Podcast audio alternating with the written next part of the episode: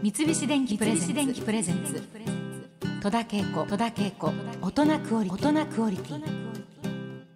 今週はホテル評論家の滝沢信明さんをゲストにお迎えしてホテルにフォーカスしています。まあ今年はねオリンピックパラリンピックあるわけですけれどもそれに向けてホテル業界ではまあどんな動きがあるんでしょうか？ちょっと教えていただけますか？今もうホテルはですねオリンピックの先を見てますね。うんで今オリンピックで一つ問題になっているのが、うん。感染するお客さんがうん。部屋が取れない問題ってあるんですよ。で、えー、と去年あのチケットの抽選しましたよね。はい。であの時に抽選にやっと当たって、はい。じゃあ予約しようと思ったら、うん。一個も部屋が空いてなかったっていう事件が。あはい。ったああこれね大阪のテレビ局から僕に取材があってですね、はなんでですかって言われたんで、うん。調べたんですよ。たらね大会組織委員会がねみんな抑えてたっていうね事件があってね。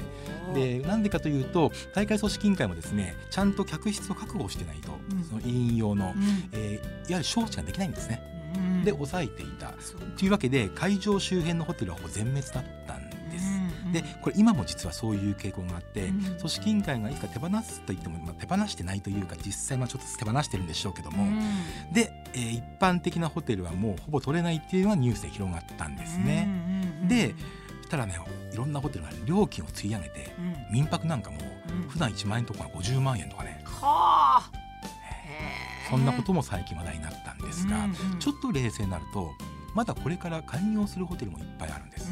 あと予約も開始してないホテルもいっぱいあるんです。はい。ちょっと冷静になってね、情報収集をするといいかもしれないっていう話はありますね。なるほどね。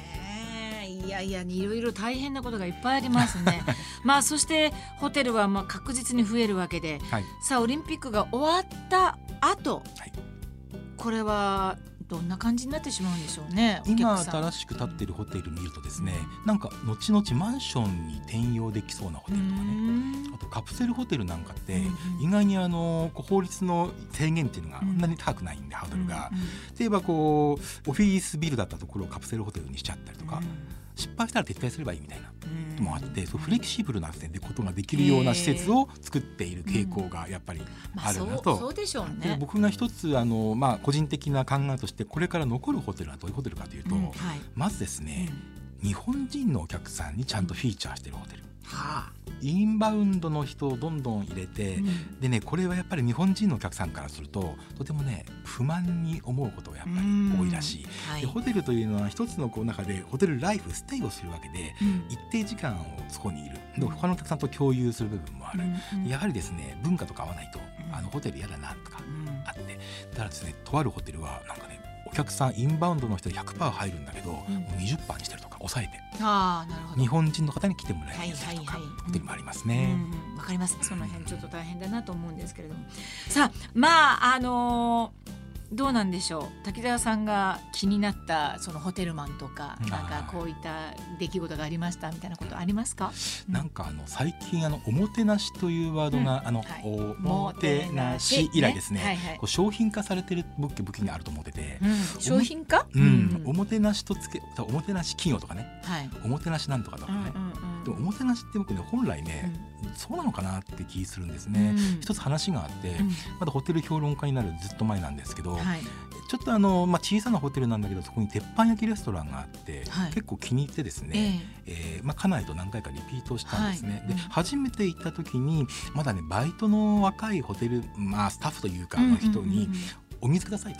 はい。で、えー僕は氷入りで家内は氷抜きの水をくださいってリクエストをして持ってきてくれたんですが、うん2ヶ月後かな言ったらね彼ねさっと出してくるの氷の手のみそ。おおすごい。でね、うん。その人は今もうマネージャーとかになってるんですけど当時ね「なんでわかったの?」って聞いたら「えあの前回そうだったんで覚えてました」って素晴らしい。ですね。僕はこれはですねこうなんかその彼の気持ちを感じて、うん。でもう一個話があって、はい。あのまだ20代の頃なんですけど初めてあの仕事がちょっと成功して、はい。超高級ホテルっていうところに泊まってみようと思ったんですうんね。うん。で友達に聞いたらああいうホテルはね何でもリクエストしたら叶えてくれるから行った方がいいよと言うんですね。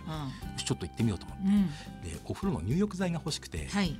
銘柄指定してねええ。バブのグリーンくださいと 電話で。うん。10分後に持ってくるわけですよバブのグリーンを。い言ってみるもんだね。でもね、もっと感動したのはね、はい。半年後に行ったら置いてあるのバブのグリーン。すごい。いやそれやられちゃうな。もうそのホテルにずっと泊まろうっていう気になりますよ、ね、今の2つの話ってね 僕の中ではうん。まず入浴剤の話ってねこれはサービスだなと思うんですね。はいはいはい氷抜きの話ってねうん。これおもてなしだなって思うんですね。まずサービスというのは利益を追求するためのツールっていう部分があってうんうん。だからその入浴剤のこともコンピューターで管理すればできることだと思うんですね。うんうん。でも氷抜きの話ってうん。彼の心の追求というかうん。そういう部分であると思うんですね。うん。だから僕本来おもてなしというのは厳格に言うとそういう個々人のスタッフの例えば僕がお客さんを家に招くために玄関から掃除したりとかねそれはお客さんに快適に過ごしてほしい、うん。本当の心のからの気持ちというか、そういうのってこうおもてなしの部うん分あるなって思うんですね。すまあなんかこう気持ちというかね。滝沢さんは実際はあのいろんなホテルチェックされるときに、はい。評価はどのような感じで星ですか？点数ですか？どんな感あじですか、の僕はあの基本的に取材方法2つあってですね、はい。まずあの覆面自分で予約してはい。自分でお金を払って覆面取材、よくテレビで見るやつだなね、うん。あのチェックリストがあります、はい。で一応180項目のチェックリストがあるんですがうん。でもですね本当はですねはい。1200項目あるんですよ。さあ本当はで1200はい。うん。これはですねあの今仕事としてですねいろんなホテルの開業支援とか結構プロジェクトとかに頼まれて入ったりするんですが、その時にその1200のチェックリストっていうのを出す。ただ普段からそれやってると時間切りないんではい180項目に減らしたものをやっていると。でですねその180項目のチェックリストと払った宿泊料金を、まあ、ちょっと自分とある係数があってはい。それにかけるとですねええ。コスパポイントが出るんです。5点満点でですね、うん。えー、だいたい4.0以上のところが10件から15件に1件ぐらいあるんですが大体ですね、はい。はい。そこは正式に取材の申し込みをして取材をすると。うん。いうふうにしています。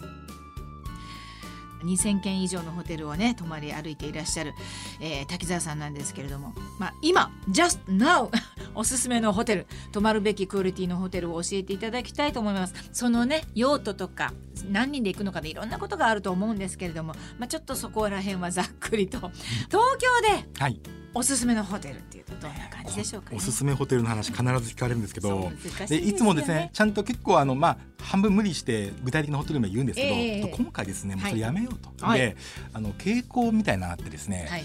今東京のホテルで注目すべきエリアはですね東部です。東部というのは例えば、うん。えー錦糸町とかね、はい。あと押上スカイツリーなる押上とか浅草橋とか、ね、ああの辺にすごく面白いはい。ちっちゃなホテルがいっぱいできてる。へえなんで例えば浅草橋なんかは問屋街ですね、うん。昔の、はいはいはい問屋をねホテルに改装したりとかですね、ええええええいろいろホステルとかゲストハウスとか、うん。まあ、非常に増えてるんでまず東京ではその東部方面がやっぱりおすすめかなとうん面白いなと思っていますね。おおそうなんですか。はい。あのー滝沢さんご自身がはい。なんか印象が良かった時なんかは何かそのことをおっしゃってお帰りになったりとか何かされるんですか？今はこの仕事をしてるんでこう取材とかでも行くんですけど、はいはい。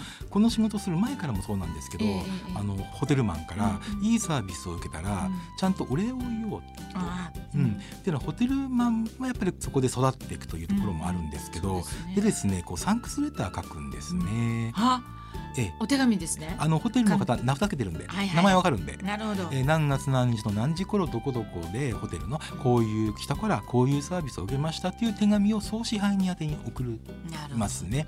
想像ですけど多分朝礼かなんかではい呼ばれてね、伝わるんだ。こんなサービスをねうあなたはって言われてその瞬間に僕はまだそのホテル1回しか行ってないのに、うんホテルマンとの個人的な関係ができるわけですね。と2回目行ったらねあの先日はどうもみたいな話になって、うんそこからもうホテルマンの人とねうん仲良くなってみたいなのってあって。ああそれは嬉しいですよね。